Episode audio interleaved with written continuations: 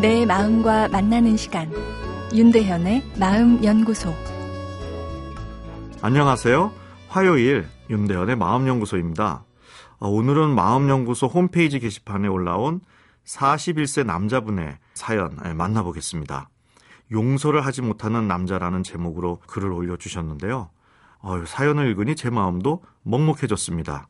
아, 부친의 경제적 무능력과 또 모친의 재가 또 다니던 직장에서의 억울한 구조조정 등 아, 여러 인생사를 겪으면서 좌절과 분노감이 마음에 쌓였다고 합니다. 지금 고민은 아내에게 지나치게 엄마의 역할을 요구하고 있다는 것인데요. 예를 들면 아내가 혼자 알아서 하라고 방치하듯 아이를 혼내는 모습을 보면 울컥해서 아내에게 모성애도 없냐고 어, 화를 낸다는 것입니다. 아, 이렇게 화가 쌓이다 보면 아내에게도 어, 용서할 수 없는 상황이 될까 염려된다고 하시는데요. 이 원만한 인간관계를 가지기 원한다. 아, 이렇게 글을 맺으셨습니다. 어렸을 때 부모에게 제대로 돌봄을 받지 못한 기억은 그 어느 경험보다 현재의 대인관계에 영향을 미치는 것이 사실입니다. 일반적일 수 있는 아내의 자녀에 대한 꾸지람에 대해 강력하게 반응을 하게 되는 것도 자녀와 나를 동일시하여 내 아픈 과거의 감정이 터져 나왔기 때문이죠. 용서에는 두 가지 방법이 있습니다. 하나는 과거사에 기반한 남을 위한 용서입니다.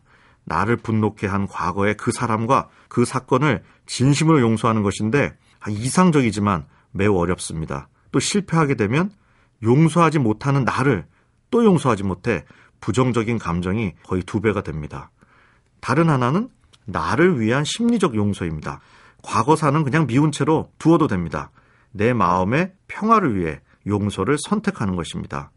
어, 그런데 현재의 행복에 몰입하고 이 심리적 용서를 하면 과거의 기억도 긍정적으로 재구성되는 것으로 되어 있는데요. 이 소통과 관련된 워크샵에서 공감 능력이 좋다고 생각하는 사람 손 들어 보세요.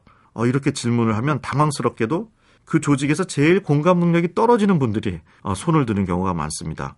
공감 능력이 떨어지니 상대방의 마음을 알 길이 없고 내가 공감 능력이 떨어지는 것도 모르기 때문에 스스로 잘 소통하는 사람이라 생각하는 거죠.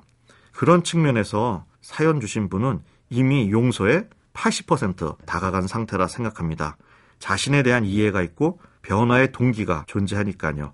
이제 용서를 선택하고 시행하실 차례입니다.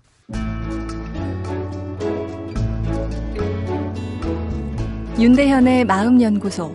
지금까지 정신건강의학과 전문의 윤대현 교수였습니다.